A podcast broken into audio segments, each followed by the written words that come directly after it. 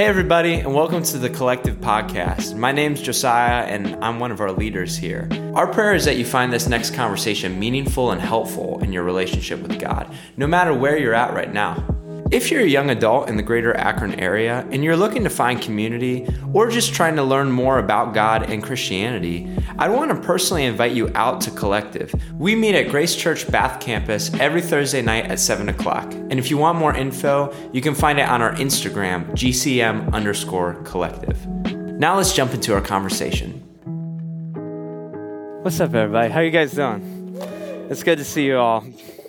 Um, it's good to see you all. My name's Josiah. If we haven't met before, um, I'd love to meet you sometime. I, I, my goal is my personal goal, personally. I would love to meet every single person that goes to Collective at one point or another. So if that's not you yet, let's make that happen. Um, and I'm really excited about the series that we're going to be jumping into uh, today. But before we get too deep into anything, I, I want to let you guys know about something.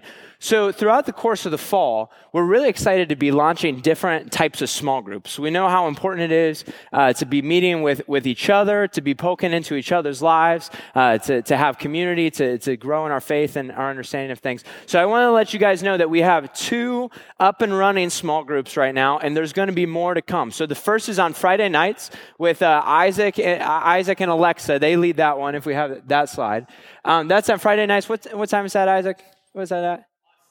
Seven o'clock. So if you want more info on that, let Isaac know. Oh, there it is. Seven, seven. Uh, oh, it's on Fridays though, right? Not Wednesdays. It's yeah, so it's on Friday. Ignore the Wednesday, but you know whatever. And then and then the other one uh, actually is is led by me and, and my boy Nate back there, and that's uh, Wednesday nights at eight thirty at ten o'clock. So we'll put those on our Instagram. But I just want to make sure that you guys know that things are going to be rolling out. Things like the retreat, different types of community. Make sure you jump on board, and we're going to keep rolling those out throughout the course of uh, the fall.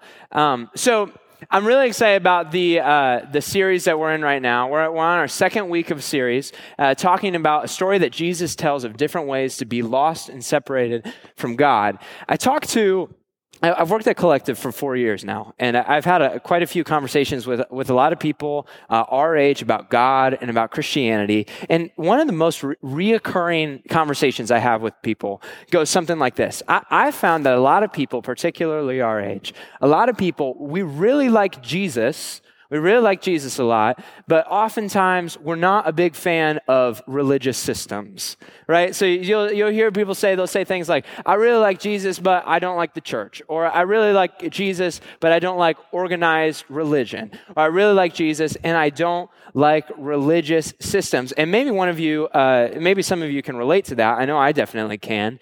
Uh, because these people, I think very rightly so, I think oftentimes we find a little bit of a contradiction between what Jesus says and Jesus' heart and the love that we understand from Jesus and religious systems. We find a little bit of a contradiction. Uh, sometimes we, we might think to ourselves, it doesn't really make sense to me how an all loving God who supposedly wants me so badly would force somebody to join a religious system as the only way to get to know him.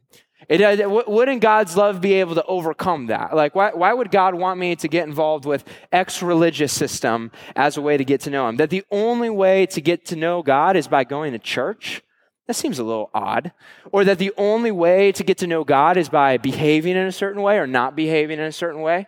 Seems a little odd. Or that the only way to know God is by associating with certain people. That all seems a little bit odd. And if you don't join the right religious system, if you don't believe the right things, you're telling me that if I don't join the right system, that I'm going to hell? That seems a little odd. That doesn't seem right. Because what that means is that there are people out there, there are religious people out there um, that are totally unloving and who are totally unempathetic and who don't really care about anyone and who tend to be mean and harsh and judgmental and all the things that we, we would know is, is not a loving way to be. But if they if those people, as unloving and as unkind as they are, if they are in the right system, they're good to go. They're good to go. When they stand before God, God, God will look at their, all their life, but they'll be like, but God, I believe the right things and I went to the right thing. And they're good.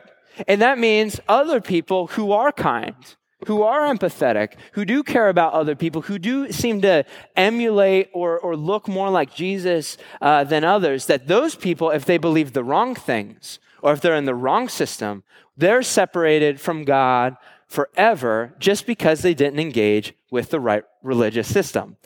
It seems a little messed up. And I've had this conversation over and over and over and over again. And I know that many of us in this room struggle with that question. Uh, so, what's up with that? If you, if you, like myself, have struggled with this question, particularly if you've struggled with the idea of organized religion, I think you're going to find our conversation today very fascinating and enlightening. If you struggle with the idea of, of what is religion, what is the role of the church, what is, what is this and that, I think you're going to find our conversation today very fascinating and enlightening. Last week, we started a story that Jesus uses to answer the question, uh, th- this exact question. But um, we actually didn't read all the way in the story. We actually didn't finish the story. In fact, we, we didn't even get to Jesus' main point of the story yet. So we're going to get into Jesus' main point of the story today. If you have a Bible or you have a phone, just look up Luke chapter 15. We're going to start in verse 11. I'm going to catch us up and where we were in the story, or you can follow along on the screens right here. So here's what uh, Luke, uh, Luke writes To illustrate the point further, Jesus told them this story. All right. A man had two sons. The younger son told his father, I want my share of your estate right now before you die. So his father agreed to divide his wealth between his sons and, and give the younger son the portion of the estate. A few days later, this younger son packed up all of his belongings and he moved to a distant land. And there he wasted all of his money in wild living. He started doing all these terrible things that we would think are irreligious, that are absolutely wrong, that all the taboos. He started doing all those things. About the time his money ran out, a great famine swept over the land and the son began, began to starve. He persuaded a local farmer to hire him, and the man sent him into his fields to feed the pigs. The young man became so hungry that even the pods he was feeding the pigs looked good to him, but no one gave him anything. When the younger son, when he finally came to his senses, he said to himself, At home, even the hired servants have food enough to spare, and here I am dying of hunger. I need to go back home to my father and say, Father, I have sinned against both heaven and against you, and I am no longer worthy of being called your son. Please take me as one of your hired servants. So the son returned home to his father, but while he was still a long way off, his father saw him coming Filled with love and compassion, he ran to his son. He embraced him and he kissed him. He said to him, uh, his son said to him, Father, I've sinned against both heaven and against you, and I'm no longer worthy to be called your son. But his father said to his servants, Quick, bring the finest robe in the house and put it on him. Put a, get a ring on his finger and sandals on his feet, and kill the calf that we've been fattening. We must celebrate with a feast, for this son of mine was dead, and now returned to life. He was lost, but now he is found. So the party began. And what a happy ending. And we talked about that last week that, that there is no place that we can go that is too far to return home to God. That there's nothing that we can engage in that makes us too dirty or too unclean to come back to God because of what Jesus has done for us. That all the Father wanted all along wasn't his obedience, but the Son's heart. And that if we get it all wrong and do all the wrong things, the Father will always embrace us with open arms. But the story doesn't end there. The story doesn't end there. Like I said, Jesus hasn't even made his main point yet. He hasn't made his main point yet. And let, let me tell you this the people that Jesus is telling this story to, uh, they, the people that Jesus is telling this story to, they did not walk away happy by any means. They, they were not feeling hunky dory about this story. In fact, uh, Jesus' audience to this story would have walked away absolutely outraged. Absolutely outraged, storming out of the room, furious, so mad in their hearts.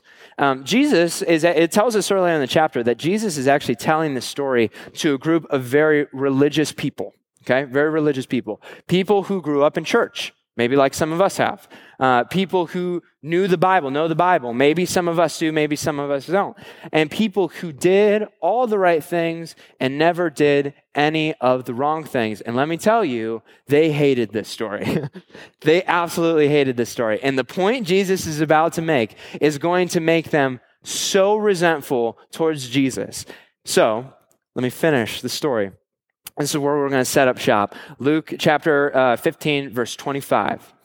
Meanwhile, the older son was in the field. All right, remember, we have two sons. There's the younger son and the older son. The younger son's the one that went off. But meanwhile, the older son was in the field. When he came near to the house, he heard music and dancing. So he called one of his servants and asked him what was going on. Your brother has come home, he replied, and your father has killed the fattened calf because he is back safe and sound. The older brother became angry and refused to go in. So his father went out and pleaded with him. But he answered his father, Look, all of these years I've been slaving for you, and I have never disobeyed your orders. Yet you never gave me even a young goat so I could celebrate with my friends. But when this son of yours, who has squandered your property with prostitutes, when he comes home, you kill the fattened calf for him. My son, the father said, You're always with me, and everything I have is yours. But we had to celebrate and be glad because this brother of yours was dead and is alive again. He was lost and now he is found for the older brother, so, so the older brother sees that, eh, that his younger brother has come home. They throw this big party. The older brother is absolutely indignant and he refuses to go in. For the older brother not to be attending this gigantic of a celebration, when they're talking about killing the fattened calf, that, that's our version of throwing a wedding. Like the biggest possible party celebration, no expense spared, the biggest party we could ever throw for the older brother to not be attending a celebration of this magnitude would have been incredibly offensive. Remember, Jesus is talking in a, in a, first century Middle Eastern patriarchal society. And in that type of society, the father the head is the big deal. He's the boss, he's the authority, he's the dad, he's all of those things combined. And the older brother not attending this celebration would have been a direct sign of disrespect and disapproval towards the father. He would be making a very intentional statement. It would be equivalent to um, standing in the driveway of this party with, with a sign that says, I do not approve of my father's decisions. People would have known that the older brother is not at this party. He is making a statement out there. He is not happy. Um, and he wasn't just being pouty, he was being intentionally disrespectful.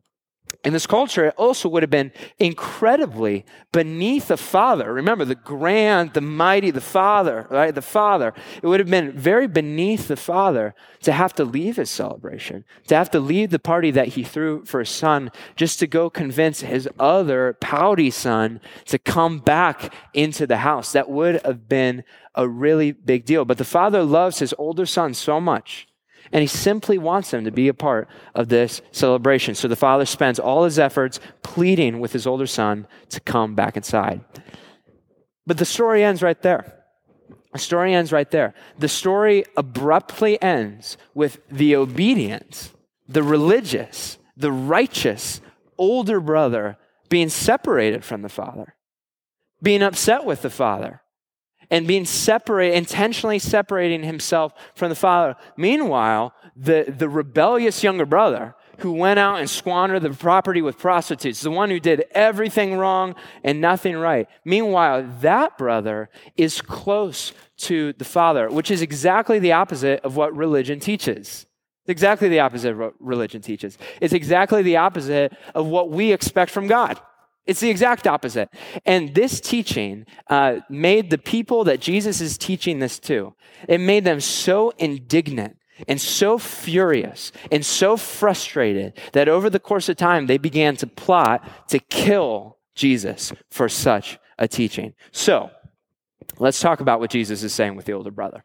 Let's try and get our heads around what Jesus is trying to say about the older brother. Because here's the deal. Here's the deal. Many of us in this room um, have, uh, have a, a lifestyle that might look similar to the older brother.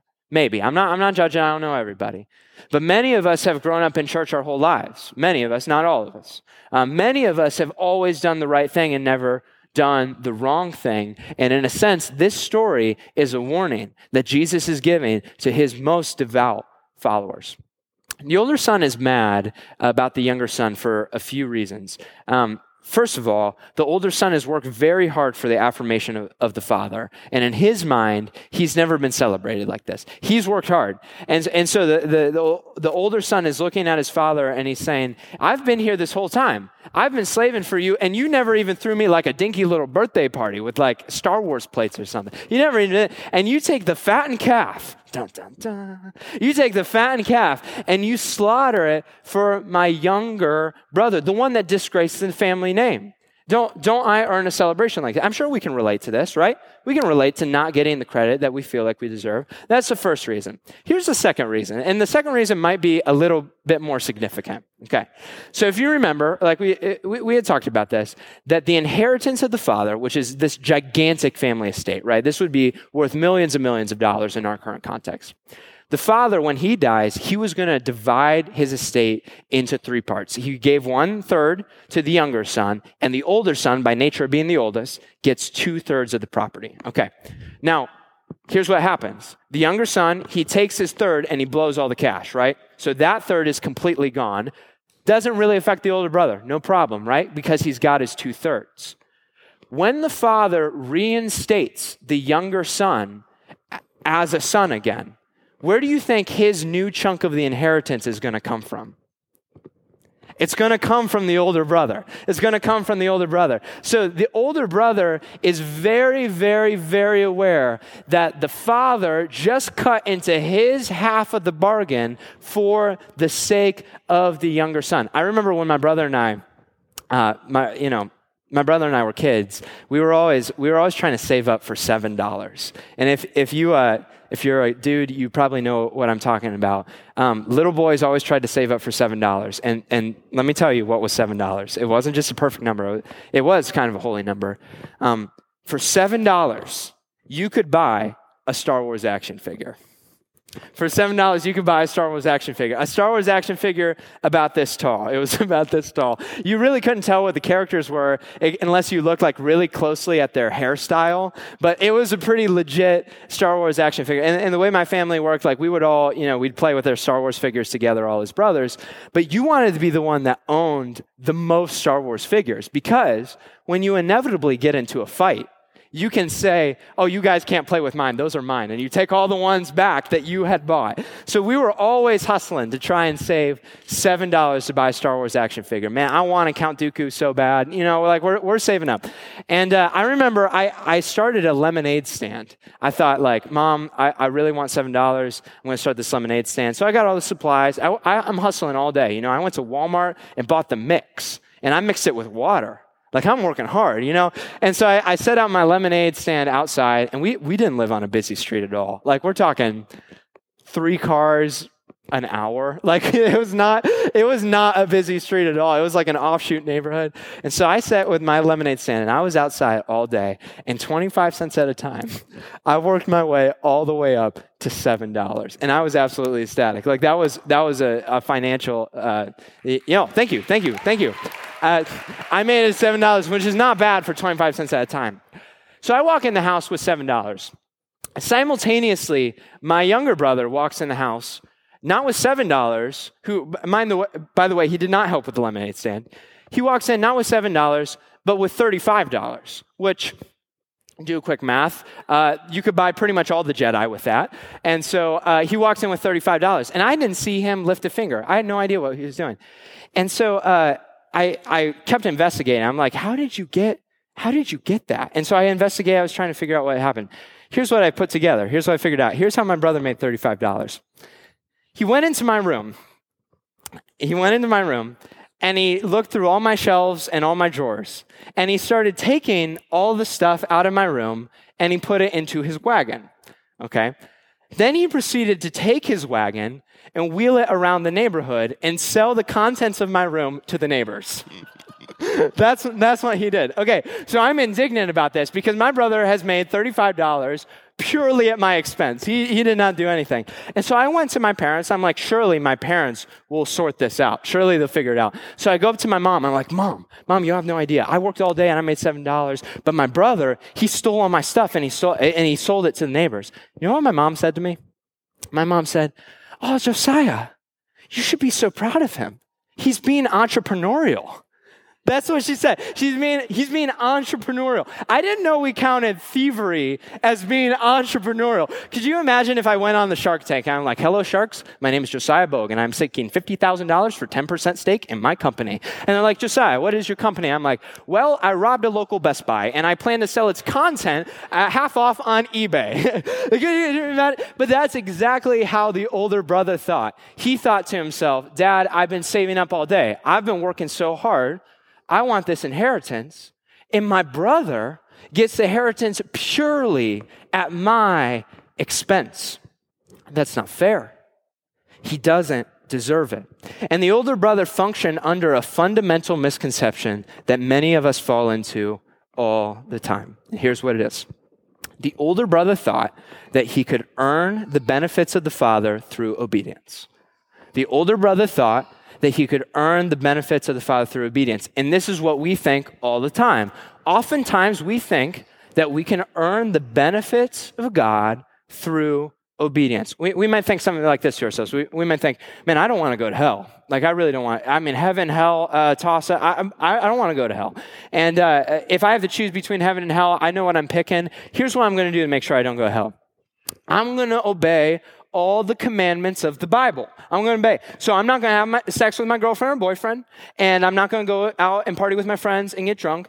Um, I, am not going to swear anymore, and I'm not going to watch certain movies, and I'm not going to look at certain things and listen to certain types of music, and I'm going to go to church all the time. And that way, uh, that when I stand before the Father one day, He'll look at me and He'll say, Of all the people that should go to hell, you're probably the last person on my list, and I'll receive my inheritance through obedience.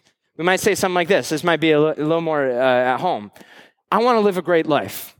I want a fulfill, fulfilled life with purpose and dignity. I want God to be on my side. I want to have a good job. I want to have a good family. I want to be well off financially. So here's what I'm going to do I'm going to go to church every week. I'm going to go to church every week. I'm not just going to go to church. Oh man, I'm not just going to do that. I'm going to serve at church. I'm going to make the coffee. or I'm going to work the parking lot. I'm going to serve at my church. And, and I'm going to read the Bible. Sure, I get bored as crap, but like I'm going to read the Bible. I, am going to dig into it. I'm going to read really hard because that's the kind of stand up guy that I am. I'm going to give my money to God. I'm going to tithe so that when God looks at me, he'll say, This is the kind of guy I should bless. This is the guy. I want to give his ben- my benefits to him. He deserves it because he has been obedient. And that's what the older brother thought. He thought, I want my inheritance, so I'm going to obey my father's every command. Here's the problem with that. That's what most people think religion is, by the way. Here's the problem with that. The problem is when you think you can earn God's benefits through obedience, when you think you can earn God's benefits through obedience, you're going to lose your mind when a disobedient person gets the same benefits too. When you work so hard to earn all these benefits from God, to get this great life from God, you're going to lose your crap when a disobedient person gets the exact same benefits. Look, at verse 29. Uh, here's what the older brother says He says, Look, all these years I've been slaving for you. I've never disobeyed your orders. Yet you never even gave me a young goat so I could celebrate with my friends. But when this son of yours has squandered your property with prostitutes, when he comes home, you kill the fat calf for him? It's unfair. It's absolutely unfair. I've never had sex with anyone. I've never gotten to experience that pleasure. It's not fair. I never got drunk. I never got to have fun with my friends. I don't know what it's like to smoke marijuana. I've never had, like, I, I never got to do it.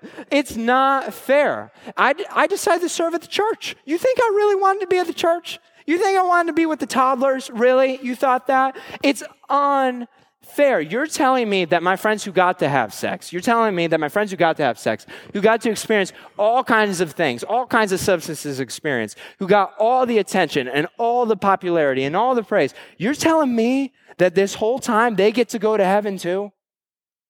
You're telling me? God, God, you're telling me those friends that screwed everything up, you're, you're telling me that those friends have just as happy of a life as I do? You're telling me that my friends who, who never took sexual purity seriously, the ones who messed it up the whole way, you're telling me that their marriage is just as happy as my marriage is? That's unfair. That's my inheritance. I worked hard for that. It's unfair. I never disobeyed your orders. And they did. And here we are, both landed in the exact same place. The father responds to his son. He says, My son, you are always with me. Everything I have is yours. But we had to celebrate and we had to be glad because this brother of yours was dead and is alive again. He was lost, but now he's found. Aren't I enough for you? Aren't I enough? I thought you wanted to be close to me. I thought you wanted to know my heart. You're telling me all this time we've had together, you would have just traded that away if you knew you could come right back? I thought I was enough for you. All I ever wanted was your heart. And the story abruptly ends with the obedient son who thought he was entitled to these benefits that he thought in his mind that he had earned, storming away from God and storming away from his quote unquote religion. Because what he thought he had earned from the Father, it turns out he could never earn it after all. Here's the next point service without love is just manipulation. Service without love is manipulation. There, there are two potential motives people have when they serve God. The first motive is love. Um, most people think a, funda- a big misunderstanding that people have. Most people think that the commandments in the Bible are God's prerequisites to being a good Christian or God's prerequisites for salvation. Um, that's what they think. But that's not what Jesus teaches us at all, actually. Jesus teaches us that the commands in the Bible are simply the outplays of someone's love for God. The commands in the Bible are simply the outplays of someone's love for God after they've received his love. In other words, service, serving someone, is a natural and inevitable outplay of loving someone. Service is a natural outplay of loving someone. Let, let, me give you an example. When was the last time you were walking through the mall or you were walking through Chuck E. Cheese and, and, you, and you saw like a, a baby and you, you, you walked up to, to the mom or the dad and you said, um, Hey, would you mind if I change this baby's diaper? Have you done this anytime, anytime recent? When was the last time that happened? That never happens. That absolutely never happens. No, no, no, no one ever wants to do that. You, you never just walk up to someone and you say, "Hey, can I take care? Uh, can I take care of this diaper?" Right? But, but each and every one of you, your mom and dad, change your diaper every single day. Do you think they enjoyed that? Yes or no? Just simple yes or no. No. nice. no, they absolutely didn't. But serving is a natural outplay of loving someone. Let me give you another example. I hate writing handwritten things with all my heart. I hate writing handwritten things. If you've ever seen my handwriting, it would remind you of um, scribbles. Like, it would remind you of if you drop spaghetti on the floor that's it. That's what it would remind you of. And uh, I'm terrible, and my hand gets my hand gets super cramped. I remember one time I handed in an English paper, like one of those exams where you had to handwrite it, and my teacher just looked at me and she said, "Are you serious?" that's, what, that's, what, she said. Uh, so I, I, I hate writing handwritten things. I'm terrible at it, and I, I never really did. I never really did until until I started dating my wife because very different than me, um, Sarah absolutely loves to receive handwritten letters. Handwritten. She absolutely loves that. That's, that's her favorite thing in the world. So all of a sudden, something that I hated doing, absolutely hated doing, became something that I started doing. Why? Because service is a natural outplay of love. If I want to show love for my wife, I meet her in the ways that shows love for her. And all the commands in the Bible, all those are, is God describing outplays of love for him. But there's a second motivation for serving someone. There's a second motivation.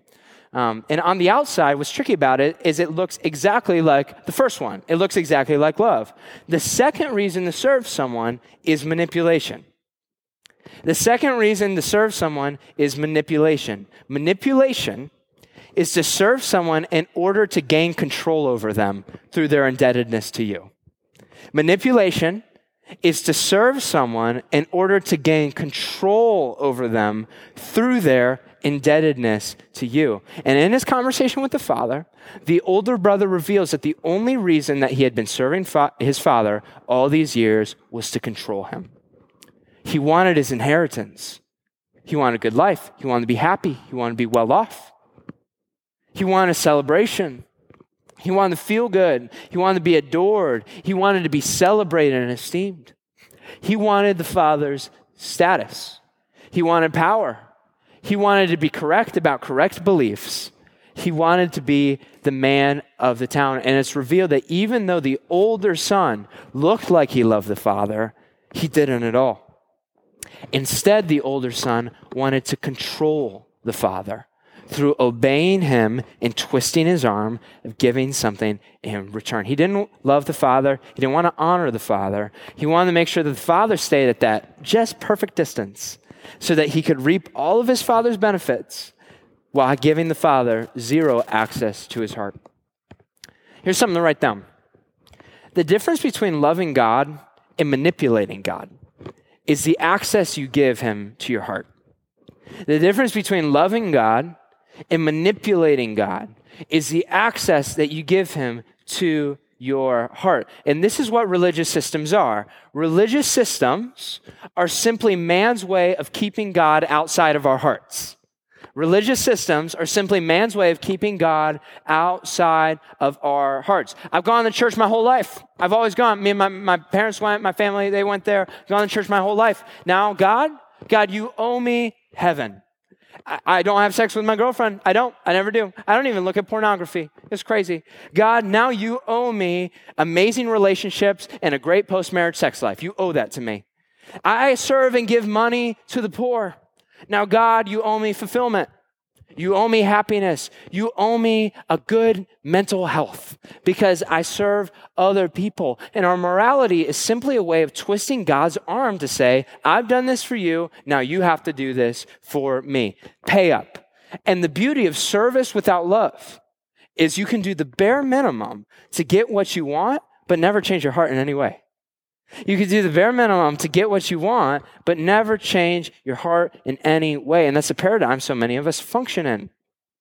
God, don't even talk to me about serving more. Don't even talk to me. Don't even talk to me about buckling down and being a part of a local church and, and investing in them and advancing the gospel. Don't even talk to me. Do you know how much I give to the poor? Do you, do you have any, do you, have, do you know how much I serve my mom? Do you, have, do you have any idea? You know how much I clean this and that? Don't even talk to me about that. Don't even talk to me about forgiving my dad and the wounds that he's left me. Don't even talk to me about forget. Don't you know how much I've read the Bible? Don't even talk to me about telling my best friend about Jesus. Don't you know how essential I am in the places that I serve? We can do as we choose, and we cannot do what we want. God, what's the minimum I have to do to keep a distance and keep you out of my heart? I want to be real.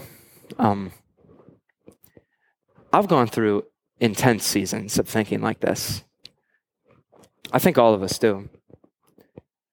But I've gone through intense seasons of God, how, how can I get what you have to offer, but not actually let you go deep enough? Seasons of outrageous arrogance because I feel like I'm doing it all right. You all should listen to me. I'm holy, got it figured out and only to crash and burn with tremendous insecurity. God, I'm not good enough. I can't fulfill all your commands. Here's the problem. Here's the problem with thinking like that. And I, I really believe that this is why Jesus puts this story in the Bible, because he could have ended it so happy, and he didn't. He had to add just another section. Here's the problem. When we think like this, when we think like this, we miss the gospel we miss the gospel. We miss the entire message that Jesus came to share. We miss the entire message and we miss the heart of God. Jesus is telling this story to religious people saying, I need you to know how badly I want you. The religious people, the people that are being oppressive, the people that are being mean, the people that are being judgmental, I need you to know how badly I want you. I need you to know how deeply I love you. I need you to know that I want you more than anything, but I need you to know that you don't have an ounce of love for me in your heart. Not even the tiniest bit. I need you to know and have an understanding of how broken you are. Because only when we understand our own brokenness can we let Jesus into our hearts. I need you to have an understanding of how great I am, that I am not some, uh, some dad that you can just twist his arm and I'll passively give you what I want, that I am God. You have no understanding of how much you need me. You have no humility. You're just trying to get what you want. When we follow a system and win God's favor, when we try and twist God's arm for our obedience, what we're doing is we're putting all of our faith into ourselves. Uh, we're thinking to ourselves that somehow I can be good enough. Somehow I can fix myself. I, I deny how broken I am, that my heart is just as bad as the people that I'm judging that my heart is just as bad as the most racist person in the entire world, that my heart is just as bad as a murderer, as a pedophile, as a rapist, as whatever, that all of our hearts are in the exact same spot. We deny how broken that we are. We deny that we need a Savior. We deny it. Because if I can pull myself together, and if I can say all the right things and do all the right things, and if, and when I go to heaven, I'll tell God, I believe you're God and I believe the Bible. All right, come right in. If I can do all those things, then I don't need a Savior. A morality system cannot save you, only a Savior can. A morality system cannot save you, only a Savior can. The gospel or, or the message of Jesus is that we are so far from God, that we are so, our hearts are so fundamentally distant from where God's heart is at. Not just in action, not just in the bad things that we do, the things that we think about, but in the stance of our hearts. That whether through religion or through rebellion, we've all looked straight into the eyes of God and said, I don't want you. I want to live my own life. I want authority of my own life. I want life without you. The debt we owed our Father was so great and so tremendous that we could never be welcomed back. We owed him so much that we could never be welcomed back. That even the best of the best, the people that, the, the Mother Teresa's of the world, the people that are beyond anything, that those people were so far from God that they could never be welcomed back. But the gospel is, is that Jesus loved you and that Jesus loved me so deeply at the peak of my hatred for him that Jesus gave up his inheritance, that Jesus gave up his state with the Father, that Jesus laid down his life, not a third of what God was going to give him. God, Jesus gave up everything. He laid down his entire life, separating himself from the Father, the one he loved more than anything else. Why? to reinstate you, to reinstate me as a child of God, to purchase our debt back. That there is nothing you have done, there's nothing I can do, and there's nothing that you have done, or doing, or ever will do that will be able to earn God's favor in that way. God's grace only comes through Jesus Christ, not by our works, not by our beliefs, not by our religion, and certainly not from ourselves. The only way to receive the life Jesus gives is by handing our hearts over to Him. The only way to receive the life Jesus gives is by handing our hearts over Him, knowing, knowing I'm never going to be good enough. I'm never. When am I going to shake this struggle? I don't know.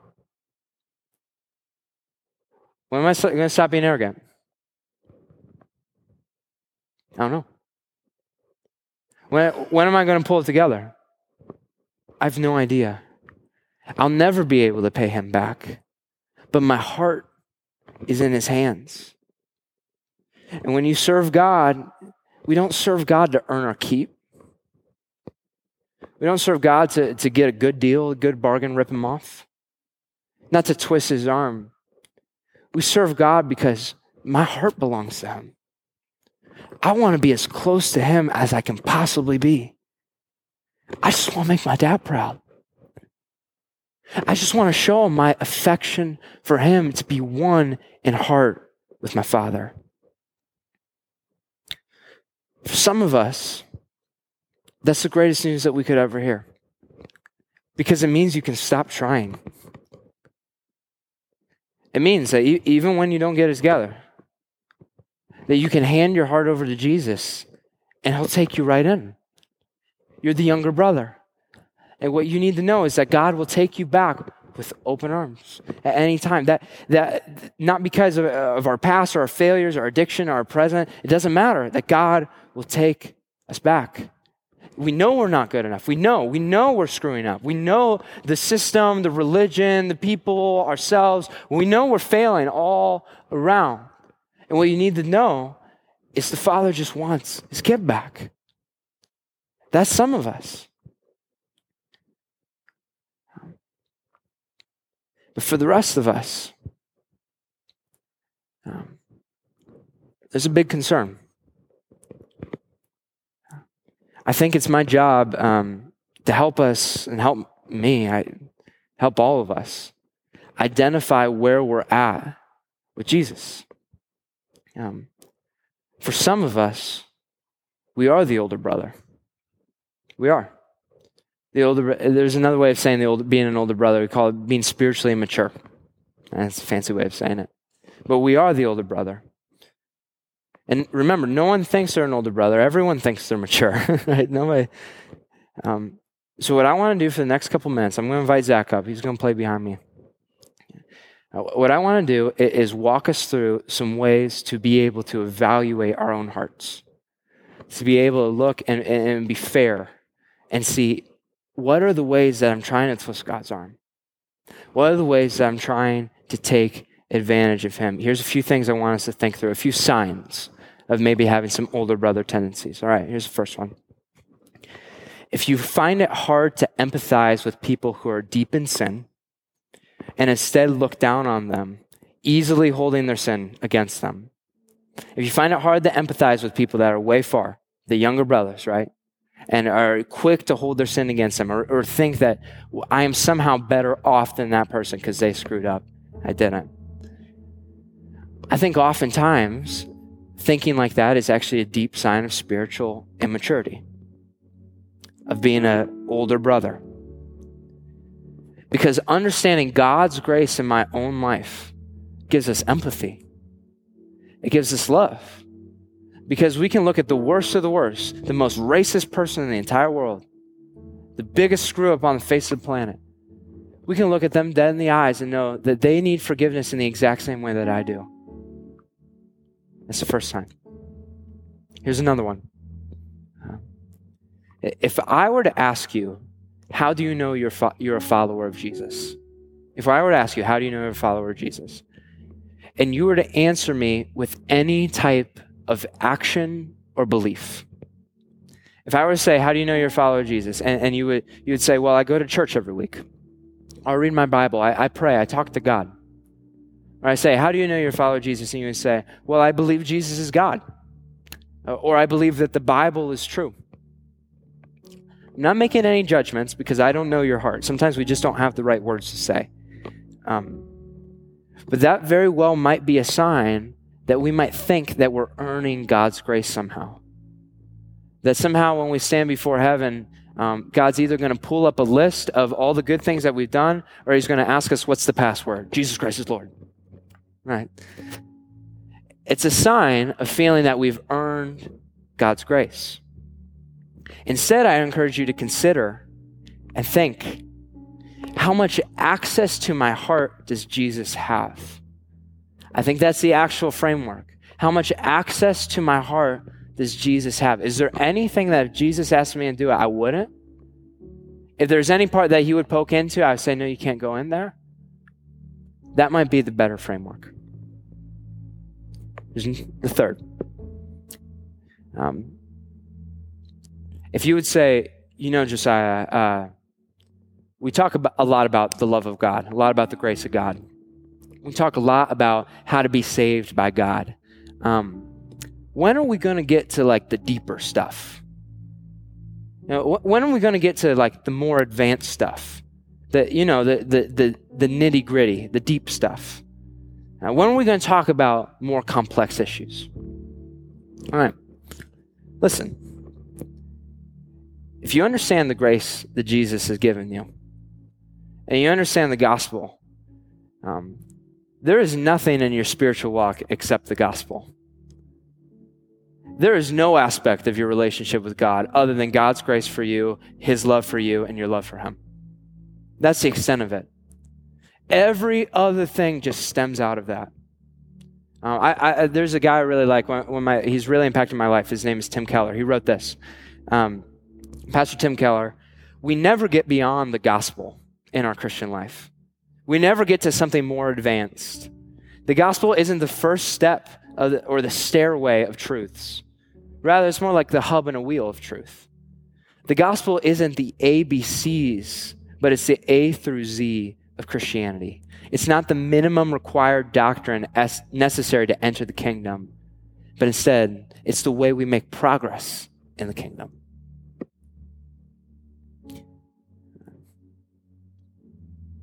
Here's the last one. Very last one. Here's one that I, th- I think is most convicting to me a sign of being an older brother. A sign of an older brother is when you see a younger brother, a person that's struggling, a person that's in rebellion, a person that's far from God. If you see that younger brother and you make no effort at all to tell him about the love of Jesus Christ, that might be one of the biggest signs of spiritual immaturity that there is. Try and be gentle. And not, I, we've all been there. I'm not. But that might be one of the biggest signs of being an older brother. Tim Keller, the same guy, he wrote a book on the prodigal son.